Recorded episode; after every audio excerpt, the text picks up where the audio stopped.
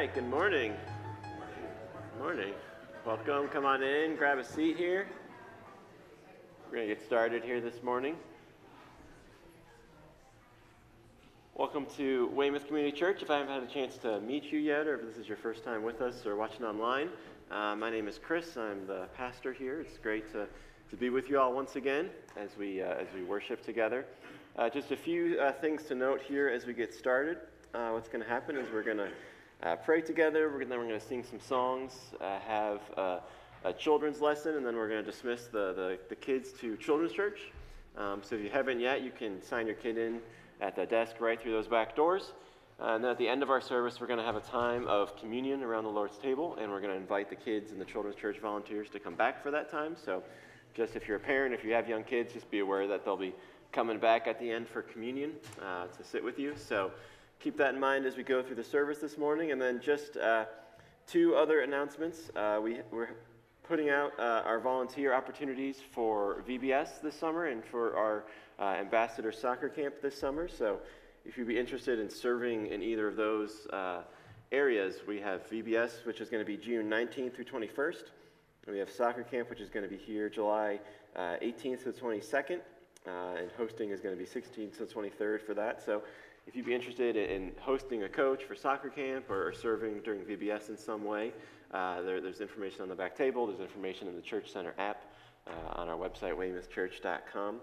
So be sure to check all of that out if you'd be interested in volunteering in those areas. Um, and then speaking of VBS, there is a, a VBS meeting uh, right after this service uh, in in the Sunday school classroom back there in that hallway uh, for anybody who's interested in learning more about serving and getting more details about what's going to be happening during VBS. So uh, be sure to, to participate in that today following the service. Uh, as we get started this morning, let's just take a few moments in the quiet of our own hearts uh, to pray and to prepare our hearts for worship.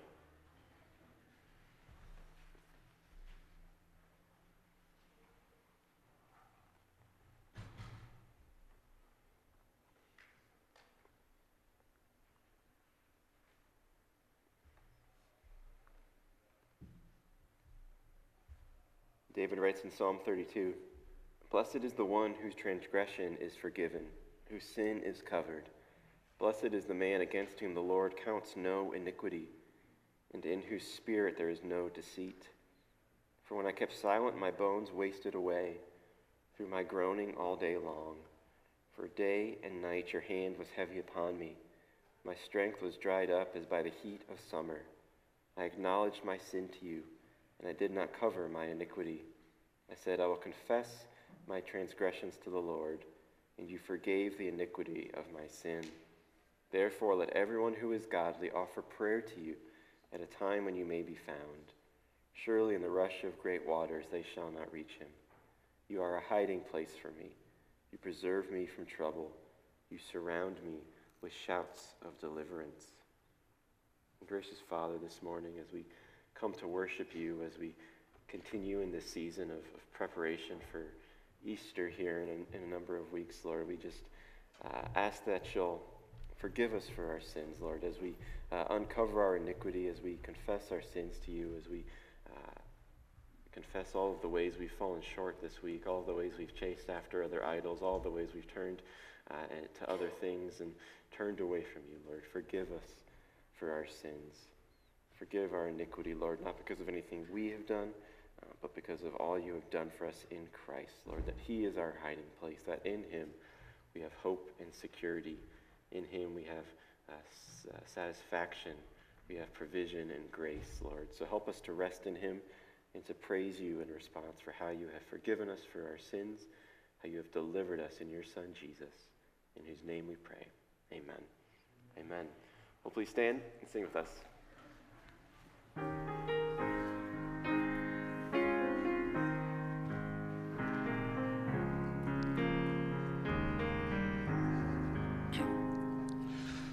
Blessed assurance, Jesus is mine.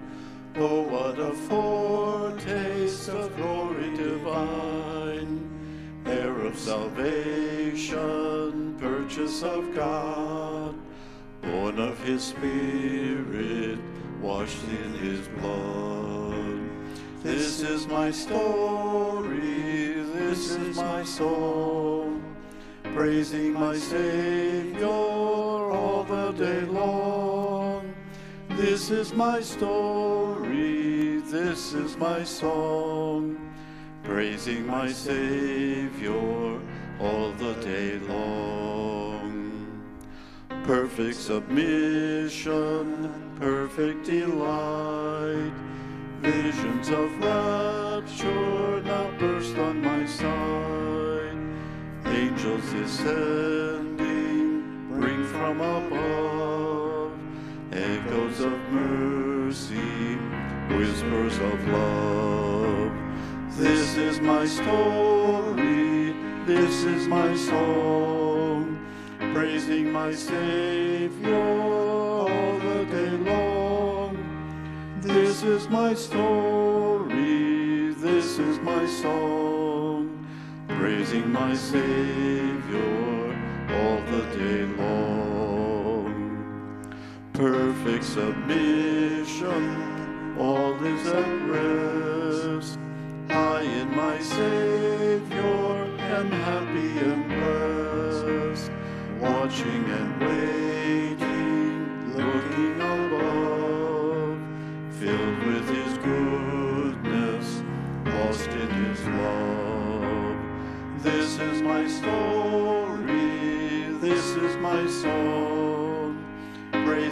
Savior all the day. This is my story, this is my song, praising my Savior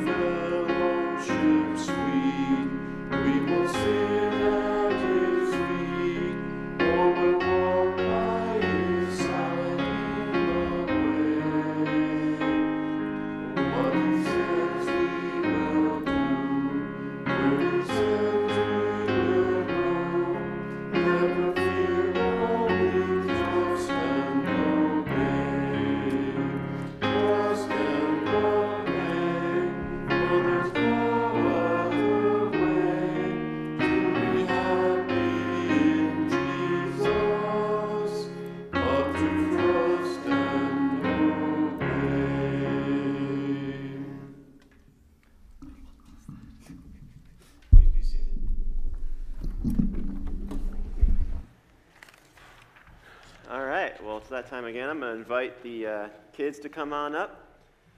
So, any kids, fifth grade and below, can come on up to the front here. We're going to do our children's catechism lesson. What's up, guys? You okay? Good to see you. Welcome. All right, all on one side. That makes it easy for me. I like it. Welcome. Good morning. Everybody doing okay this morning? Yeah.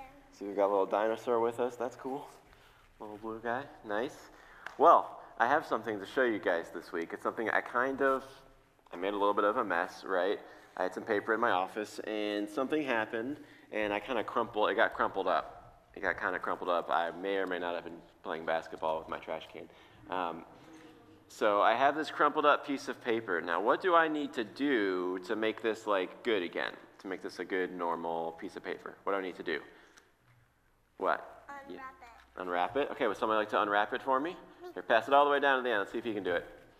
Pass it along. Pass it along. See if you can do it. See how long it takes. Nice. Good form.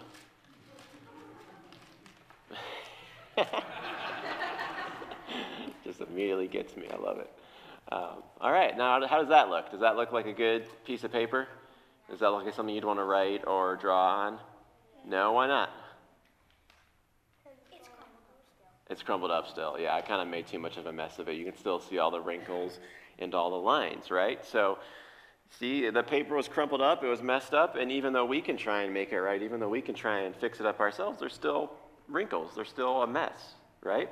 Now, I, wanted, I was thinking about that because our catechism question this week, we've been talking about how Jesus is our Redeemer, how Jesus is our rescuer, um, how he comes and he's paid the price for our sins, he died in our place, uh, and so that through him we can be forgiven, we can be adopted, we can be brought back into God's family.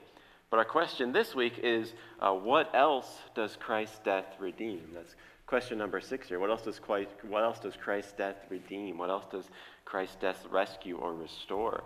And the answer is that Christ's uh, death is the beginning of the redemption and renewal of every part of fallen creation. So, because of our sin, which we talked about, talked about several months ago in our catechism, because of all the ways we've rebelled against God, all the ways we've broken His law, not just our own hearts, but our entire world is broken, is corrupted, is wrinkled and crumpled up and messed up. And there's nothing that we can do on our own to perfectly fix that, to perfectly get rid of sin, to perfectly restore and make things right again.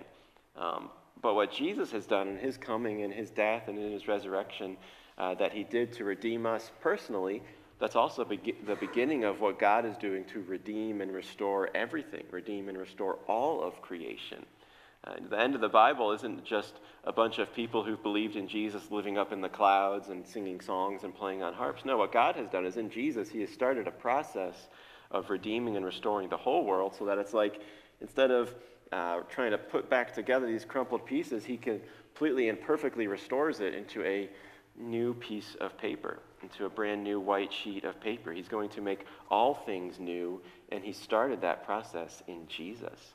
And so one day, if you believe in Jesus, we're not just going to live up on the clouds somewhere playing harps. We're going to live in a restored creation. The Bible tells us that Jesus is going to come back and he's going to judge the world and then he's going to make everything right, restore all things. And so in Jesus, not only can our own hearts be restored, not only can our own hearts be forgiven, but in Jesus we know that he's going to make everything right. So that one day there's going to be a world without sickness, without death, without suffering, without injustice or unfairness. And so we can be a part of that now as we seek to help uh, make things right in our neighborhoods, in our schools, in our communities, as we seek to share the love of Christ with people um, and to serve and care for people in places of brokenness around us. We're pointing them to the fact that only Jesus can ultimately restore them, can ultimately make them completely brand new, because he's starting this process of redemption and restoration. And we can be part of that through faith in him. Make sense? Make sense? Any questions? Good job, you guys. Let's pray. Um, gracious Father, we thank you for your word, which paints such a beautiful, wonderful, eternal picture of the redemption and the restoration that you uh, have accomplished, are accomplishing, will accomplish in and through Christ, your Son. We thank you that in him, if we believe in him, we can uh, be redeemed, we can have our hearts restored, we can be brought back into a relationship with you. We thank you also that in him you are working through your church, through your kingdom, and ultimately in the coming of Christ to restore all things. That you are not a God who leaves things broken, but you are a God who brings justice and righteousness, grace and mercy, and who is making all things new. So help us to praise you because of that. Help us to participate in this mission that you are carrying out in Christ and in your church and in your world. Help us now, we pray. In Jesus' name, amen. Amen. All right, well, thanks, guys. Well, you're going to go to Children's Church here with Mr. and Mrs. Pixton, and the rest of us are going to stand and sing another song together. Oh, thank you very much.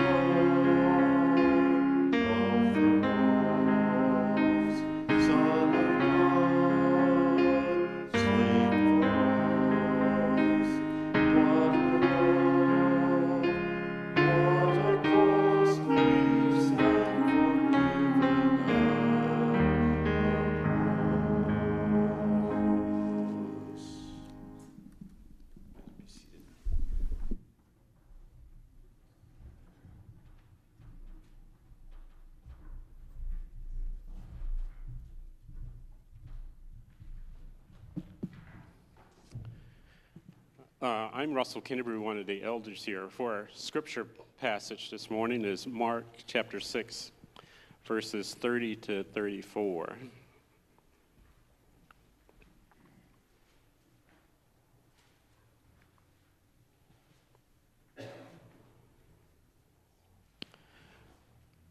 The apostles returned to Jesus and told him all that they had done and taught. And he said to them, Come away by yourselves to a de- desolate place and rest a while. For many were coming and going, and they had no leisure even to eat. And they went away in the boat to a desolate place by themselves. Now many saw them going and recognized them, and they ran there on foot from all the towns and got there ahead of them. And when he went ashore, he saw a great crowd, and he had compassion on them, because they were like sheep without a shepherd.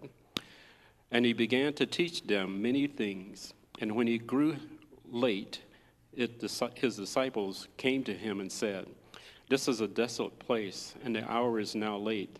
Send them away to, to go into the surrounding countryside and villages and buy themselves something to eat.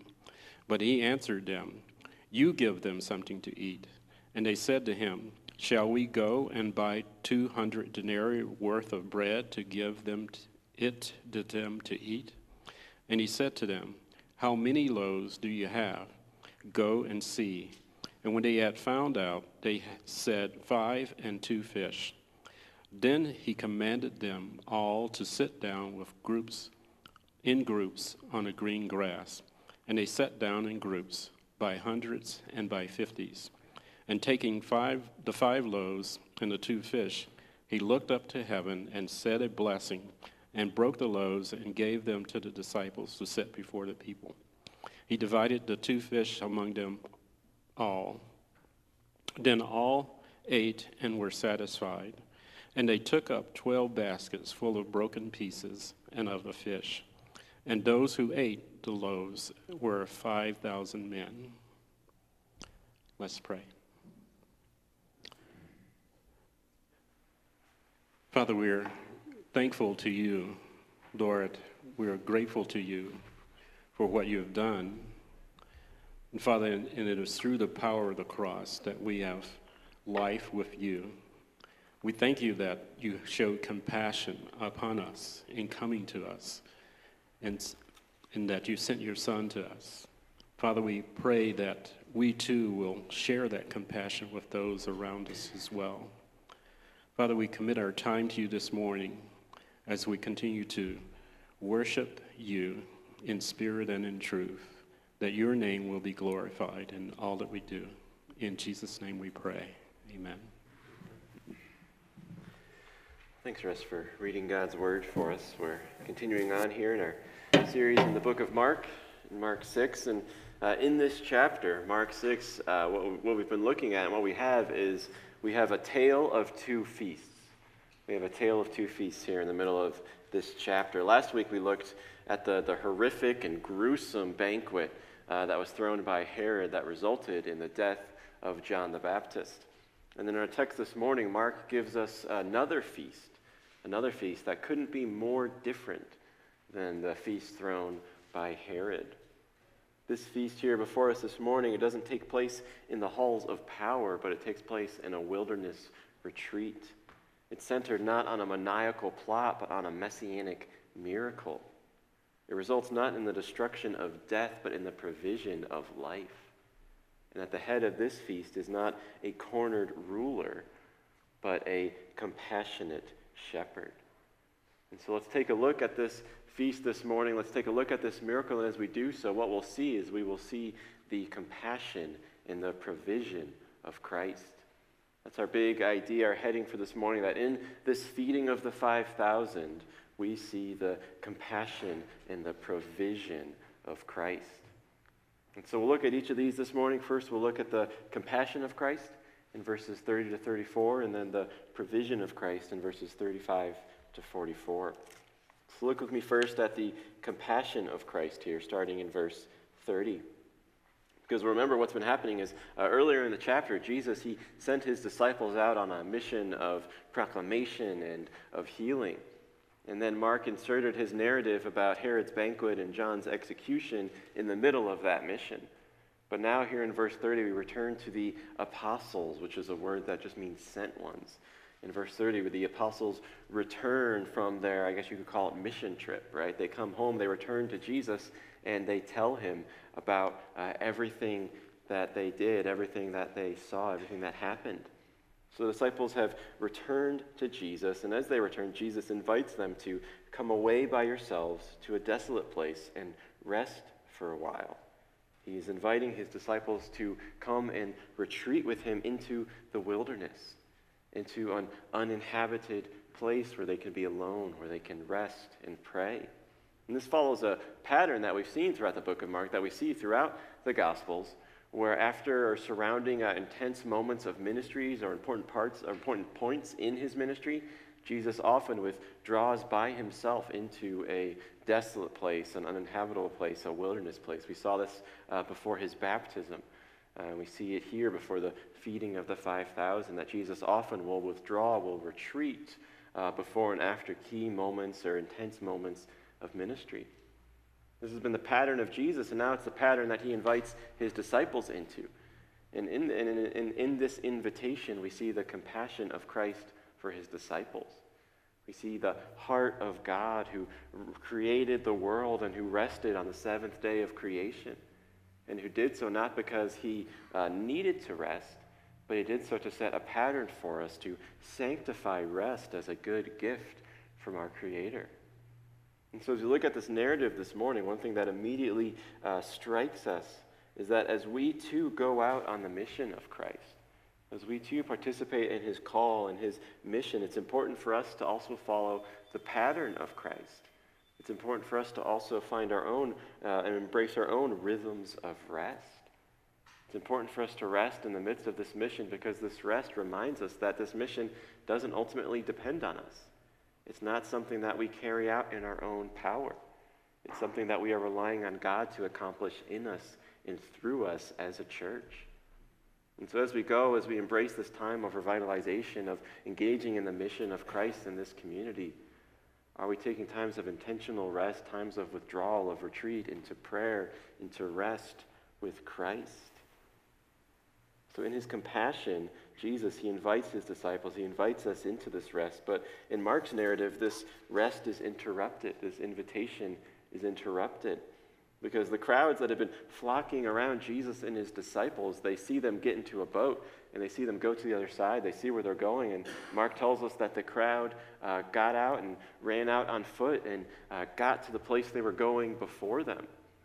And as I read this, I, I thought of uh, I thought of a picture, and it's kind of a silly picture, but I thought of the opening scene in the film A Hard Day's Night. I don't know if you've seen this film. It's it's it's from the '60s. It's a movie that actually stars the Beatles right? Uh, special thanks to my dad, Mike Durbin, for introducing my brother and I to the Beatles cinematic universe. I didn't know. If, I didn't know if you knew that was a thing that they made movies as well. Um, but in this one movie in particular, you see the movie opens and you and you see uh, you see John and Ringo and George and they're running away from this huge mob of fans and they're running and hiding throughout the streets of London from Beatlemania, right? From all these fans that are chasing them and trying to get a piece of them. And you see Paul just hiding in a telephone booth with just a beard on, right? He's, he's just hiding from the crowd. He's got it figured out. And so I thought of this scene of this just this raging crowd chasing uh, the Beatles. But when I thought of it, it struck me that that is not how Jesus responds when he sees this crowd. When Jesus comes ashore, when he steps off the boat on the other side, he sees this huge crowd of people waiting for him. When he sees this crowd, he doesn't flee. He doesn't try and hide. He doesn't get frustrated. He doesn't complain to his disciples that they're ruining their rest, they're ruining their retreat. No, Mark tells us that when he went ashore, he saw a great crowd and he has compassion on them because they were like sheep without a shepherd. And he began to teach them. When he sees them, he doesn't get frustrated, he doesn't flee. He has compassion on them because they were like sheep without a shepherd. And this imagery of, of sheep without a shepherd, this isn't the first time that this kind of description has been used in the Bible. Back in the Old Testament, in the first five books of the Bible, in the book of Numbers, which is a book that tells us about the Israelites and about their time in the wilderness, in Numbers uh, 27, God tells Moses, who was the leader of the Israelites, he tells Moses to go up to Mount Abarim and to look out into the promised land that he's going to take God's people because Moses is going to soon die. He's not going to enter into the promised land with his people. So God says, Go up onto the mountain, look out, see the promised land, and then you'll be gathered to your people.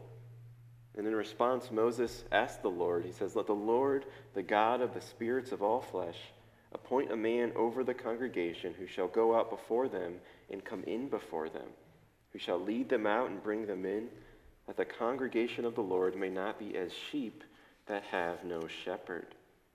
See, as he anticipates his own death, Moses, he asks the Lord to raise up a successor, to raise up another man who can lead and shepherd God's people, who can lead them so that they won't be like dim witted sheep lost and wandering without a shepherd.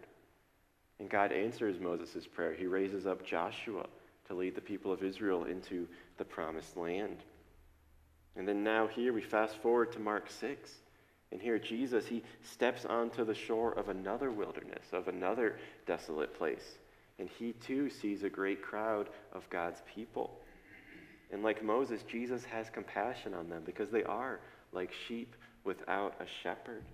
They're like dim witted animals running about, wandering, longing for someone to lead them, longing for a shepherd who can bring them into the promised land. Jesus sees them and he has compassion on them. And this shepherd imagery in a wilderness place is very, it's intentional here in Mark's gospel. It points us back to men like Moses and Joshua who shepherded God's people in the wilderness. But it also points us forward to Christ, who's the new Moses, who's the greater Joshua, who's the true shepherd of God's people, even in the wilderness. And so when Jesus sees this crowd, he responds not with frustration or fear. He doesn't hide or flee. He has compassion on them.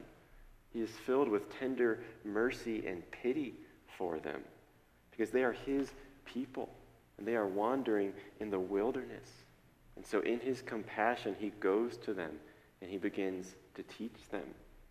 He teaches them right there in the wilderness, right there in that desolate place. And what this shows us is that the heart of Jesus is a heart of compassion for his people. Our sheepiness, our foolishness, our sin, our wandering, it doesn't lead Jesus to flee from us. It doesn't lead Jesus to lash out in frustration at us. It leads Jesus to move towards us with a heart full of tender mercy and steadfast love. A heart that meets us where we are, even in the wilderness with the gracious provision of God's grace. And so that leads us then from the compassion of Christ to, secondly, the provision of Christ in verses 35 to 44. And this is where we see the, the full picture, the full account of this miracle, the provision of Christ. So allow me to set the scene. Uh, the men were hungry, they were unsure of how to feed such a large crowd of people. But then someone comes and uh, gives and approaches the teacher with a, a small amount of bread in a sack, which wasn't nearly enough to feed such a great crowd.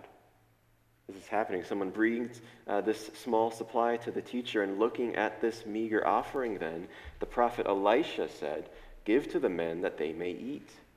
And in response, his servant declared, How can I set this before a hundred men? And so Elisha repeated, Give them to the men that they may eat. For thus says the Lord, they shall eat and have some left. So the servant, he set the 20 loaves and he set the loaves of barley and the fresh ears of grain before 100 men, and they all ate, and there was some left over, according to the word of the Lord. Now, obviously, what I just described is not the account of the feeding of the 5,000 in Mark 6. It's actually the feeding of the 100 in 2 Kings 4, verses 42 to 44. In that account, we have the narrative of how, in a time of famine, God worked through the prophet Elisha take a meager offering of bread to feed uh, 100 men and have some left over. Now, does that sound familiar? Right? This is what's going on. If you were an early Jewish reader reading Mark's gospel for the first time, then when you read this account of Jesus feeding the 5,000 people, your mind would have quickly turned to the story of Elisha in 2 Kings quickly turn to the story about a prophet who was used by God to bring miraculous provision to God's people in a time of famine. Because what we see as we read our Bibles, what we see is that throughout the Bible, God is revealed to us as a God who is always providing for his people. He's revealed to us as a God who provides for his people, especially in the wilderness and especially in times of famine. One of the great examples of this in the Old Testament uh, is when the people of Israel were wandering in the desert for 40 years after they had been freed from slavery in Egypt. As they were wandering in the desert, God, He provided manna from heaven. He provided manna that fell from the skies and landed on the earth that they could pick up and eat. And that is how God fed his people for 40 years in the wilderness. And then later, God went on to work through prophets like Elijah and Elisha to miraculously provide for his people in times of need. And all of these acts of gracious provision throughout the Bible, throughout the Old Testament, they all point us to God's greatest act of gracious provision in Christ. Because by feeding 5,000 men here in Mark 6, Jesus, he's not just doing a magic trick. He's not just showing off. He is linking himself to prophets like Elisha and like Moses. But he's doing even more than that. He's not just, Jesus isn't just showing that he's another prophet like these prophets that have come before. Jesus is showing that he's actually the ultimate prophet, the greater prophet, the greatest prophet who has come to bring ultimate provision from God. And we can see this by comparing the details of Christ's feeding miracle with the details of other feeding miracles in the Bible.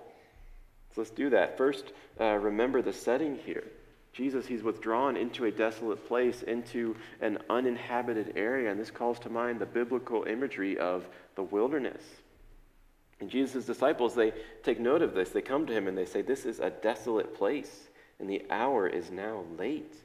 They come to Jesus and they want to know, Hey, Jesus, we've been teaching these people for so long. We're in a desolate place. Uh, how are we going to feed these people? We need to send them away so that they can go get something to eat. They want to know how Jesus, how they're going to provide food for all these people in the middle of a wilderness. But they forget that God has fed his people in the wilderness before.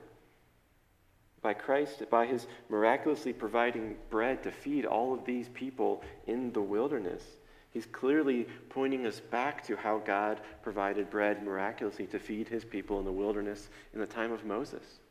How he brought manna from heaven to provide food and provision for his people in the midst of a wilderness. Christ's miracle here is meant to bring that to mind, to bring that, uh, that manna from heaven to mind as we think about this wilderness setting. Mark wants us to see that in Christ, once again, God is bringing gracious and miraculous provision for his people, even in a desolate place. And beyond the setting, then, the, the details around the elements uh, in the miracle, they, they help us see uh, what Jesus is trying to communicate here. They're striking to us, especially when we compare the details of Jesus' miracle with the miracle of Elisha in 2 Kings. Because Elisha, he was tasked with feeding 100 men, whereas Jesus faced the challenge of feeding 5,000 men. And then later in Mark, he'll feed another 4,000 men. And Elisha, he uh, had, was given 20 loaves of barley and some ears of grain to work with. And Jesus was given five loaves of bread and two fish. And so, when compared with Elisha, Jesus has more mouths to feed and he has less raw materials to work with. Right? And so, what this shows us is, is that there is a, an increase here.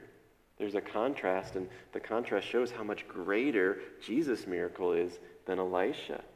Because in both cases, all are miraculously fed, but even the results speak to this. After Elisha's miracle, there was some left over, but after Jesus' miracle, we're told there was 12 basketfuls left over. The comparison here, it makes it abundantly clear that as miraculous as Elisha's feeding was, uh, Jesus' miracle blows Elisha's out of the water.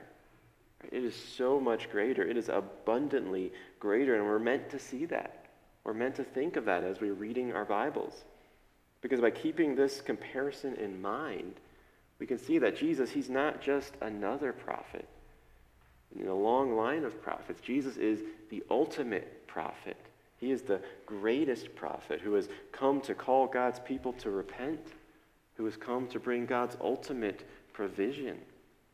And this is important for us to see because this question of Jesus' identity is the core question that we're working through here in this section of Mark. It's the core question that's being asked earlier in the chapter in verses, uh, what is that? Early in the chapter where, um, where Herod in verses 14 through 15, when he's throwing his banquet and people are talking about uh, Jesus and his miracles, the question is being asked, who is this guy? And people are saying, some say it's John the Baptist, some say it's Elijah, some say it's another one of the prophets.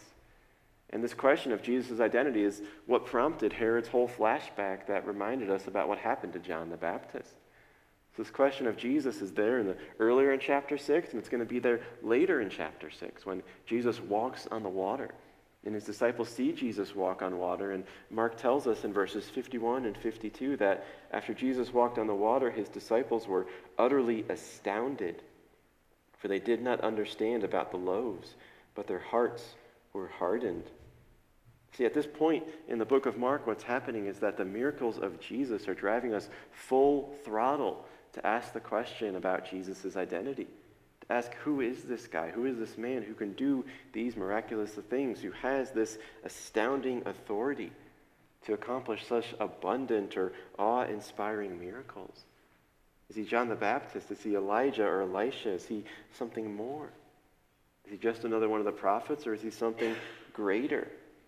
And in particular, what Mark is doing here in this section of his gospel is he is laying out for us the frustrating process of the disciples coming to understand who Jesus is. Disciples are going through this process. It's like a roller coaster. They're going through this process of, of fits and starts. Sometimes they seem like they're starting to get who Jesus is, and then the next time they don't get it. They see Jesus miraculously feed 5,000 people. They see Jesus walk on water, and yet their hearts are still hardened. They are amazed. They are astounded. They don't understand about the loaves. They don't get the message Jesus is trying to communicate in his miracles yet the message about who he is. And so, this feeding of the 5,000, both in where it's placed in Mark's gospel and in its allusions to the Old Testament, this, this feeding is a pivotal miracle in the ministry of Jesus. It's meant to start breaking open our expectations and our understanding of who Jesus is. Because Jesus here, he's not just reenacting the miracles of the prophets, he's doing things that are far greater than any prophet has ever done before. One greater than Elisha is here. Because not only are the miracles of Christ greater than the miracles of any prophet before, but the provision that Christ has come to bring is greater than any provision brought by the prophets before. He's come to bring a greater provision. Because in the Old Testament, God used prophets like Moses and Elisha to bring provision for God's people. And here in Mark 6, Jesus too, he comes and he brings provision for God's people. He brings healing and food in miraculous ways. But what makes Jesus greater than all the prophets, what reveals him to us as the Son of God, is that Jesus didn't just come to bring our provision, Jesus came to be our provision. Jesus didn't just come to bring manna from heaven, he came to be our manna from heaven. In John 6, uh, after John records his account of the feeding of the 5,000, of Jesus walking on water, Jesus, in John's gospel, he declares this to his disciples in John 6 32. He says, Truly, truly, I say to you, it was not Moses who gave you the bread from heaven, but my Father gives you the true bread from heaven. For the bread of God is he who comes down from heaven and gives life to the world. And they said to him, Sir, give us this bread always. And Jesus said to them, I am the bread of life. Whoever comes to me shall not hunger, and whoever believes in me shall never thirst. See, according to John in his gospel, the lesson that Jesus is trying to teach in his feeding of the 5,000, the lesson he's trying to communicate in this display of his authority to miraculously provide bread for God's people, even in the wilderness. Jesus is trying to reveal that he himself is the true bread from heaven that he himself is the ultimate provision from the Father, that he is the bread of life, and whoever comes to him shall never hunger. Whoever comes to him, whoever believes in him, shall never thirst. He's saying all those other things you chase in the world, all those other things you think are going to fill you up and satisfy you, all those relationships you chase, those things in your job, those things in your family, things in your house, things in your career, things in your own heart and your own emotions, all those things you think are going to provide ultimate satisfaction. They're not going to fill you up the way you need to be filled.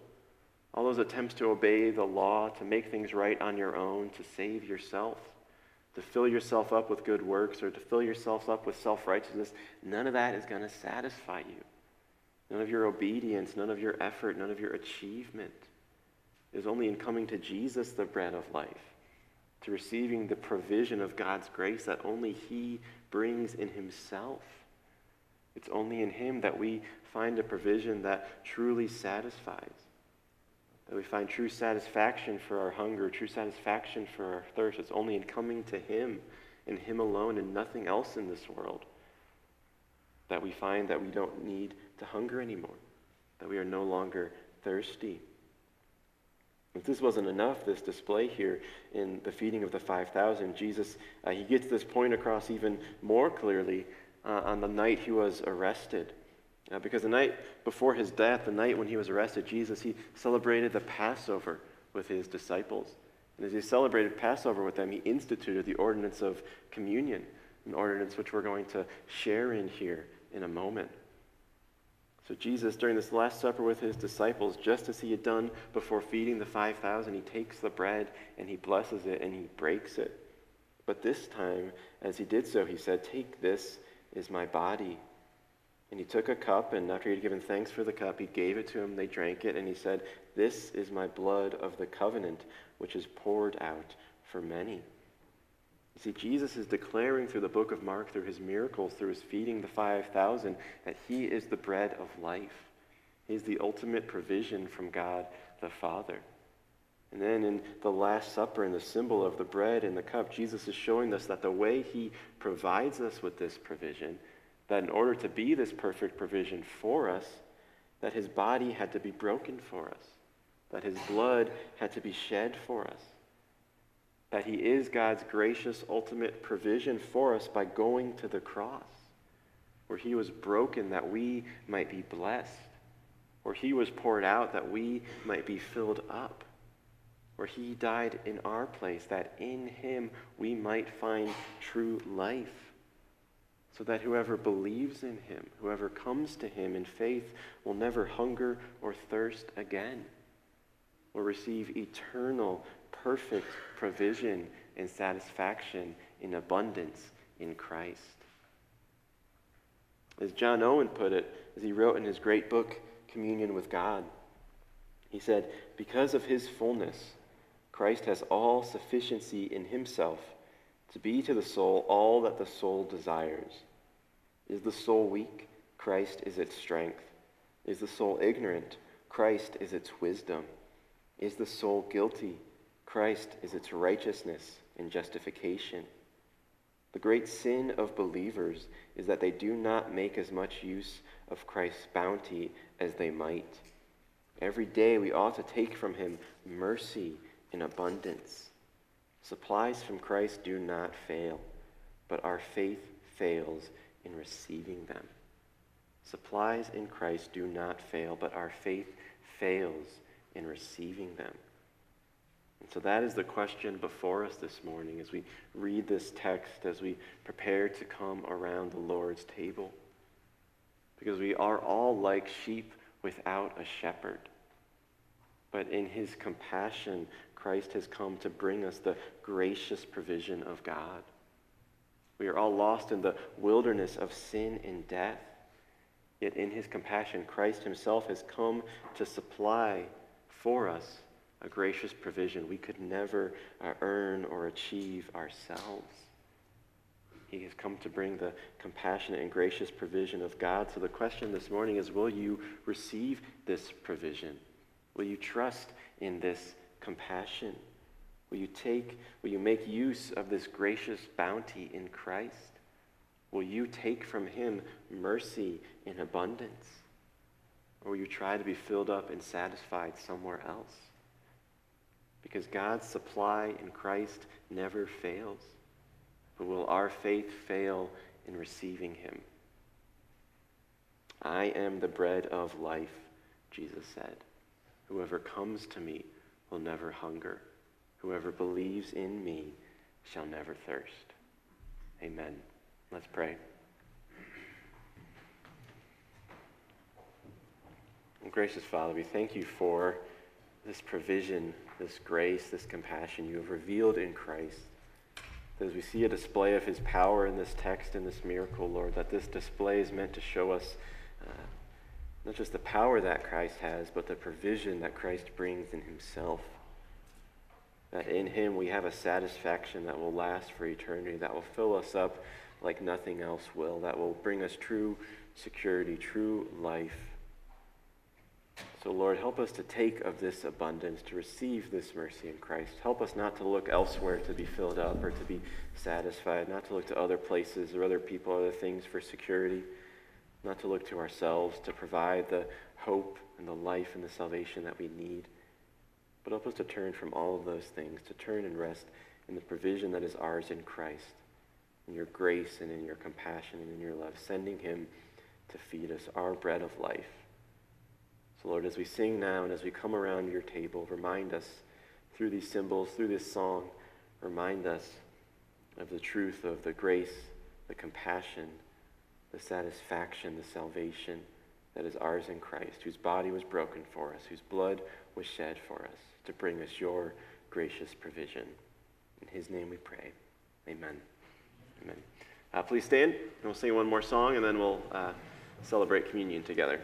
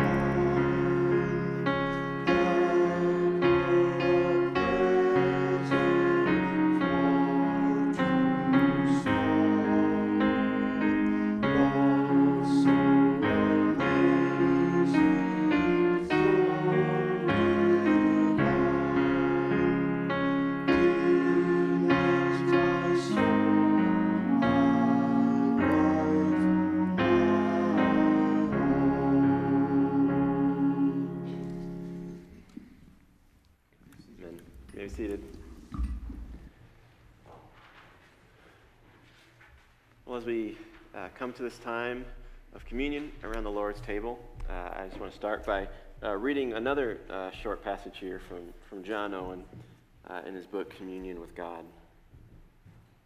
Owen writes Moreover, Christ has brought that everlasting righteousness which will abundantly satisfy any hungry soul after that hungry soul has gone to many a barren tree for food and found none.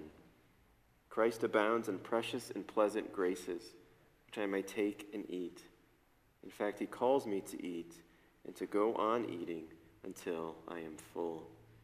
And so as we come around the Lord's table, what we are doing is we are coming around symbols, the bread and the cup.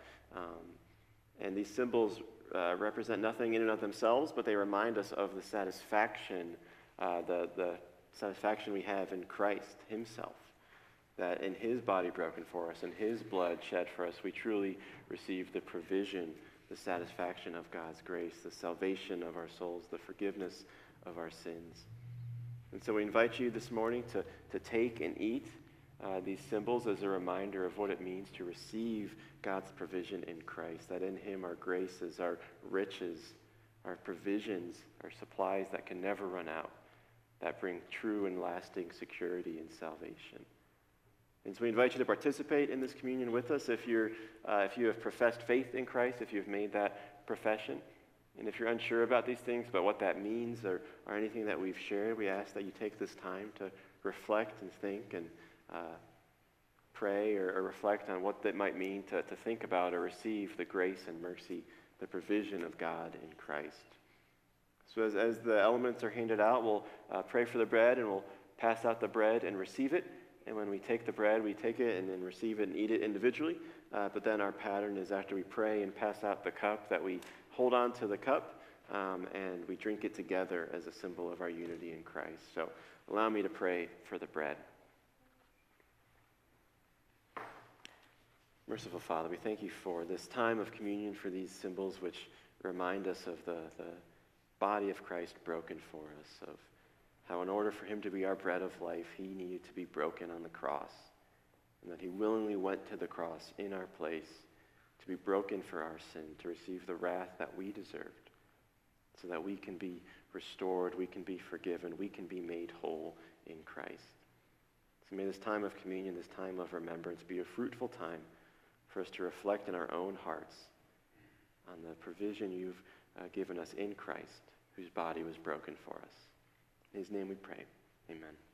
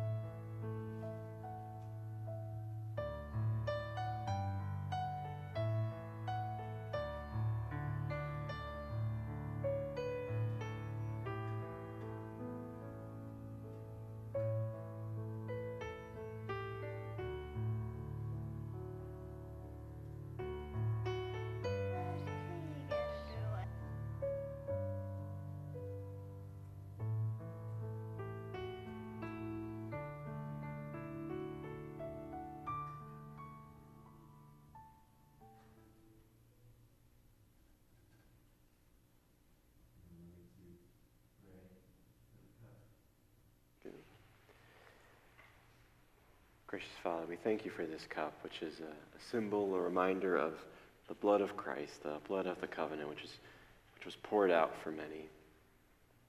Thank you for sending your Son to provide in the shedding of his blood cleansing for our sins, to provide for us a righteousness which we can never earn for ourselves, to wash us clean, to make us innocent in your sight, that we can stand in your presence with boldness, with confidence, with joy through our faith in Christ. Help us now, Lord, to reflect and pray and rejoice together in the gift of your Son who shed his blood for us. In his name, amen.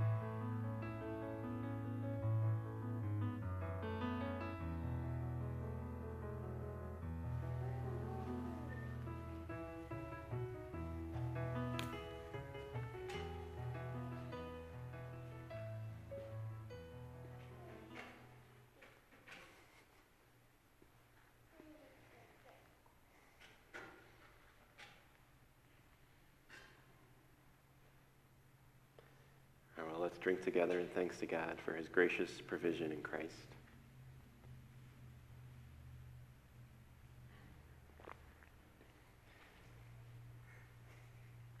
Amen. Well, again, if you have any questions about anything that's been shared, if you'd like to talk, I'll be by, by the door as you are on your way out. But really glad you've come to join us. Don't feel like you have to rush off. Um, but as we've celebrated today our, our communion, you know, in Christ, uh, we also celebrate our communion, our unity together as a church. So part of that is fellowship. Part of that is uh, sharing and encouraging one another. So feel free to stay and participate in that as well. But as we go, please uh, stand for a final word of benediction.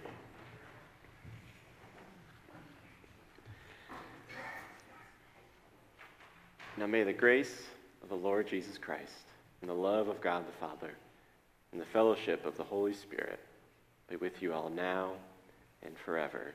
Amen. Go in peace.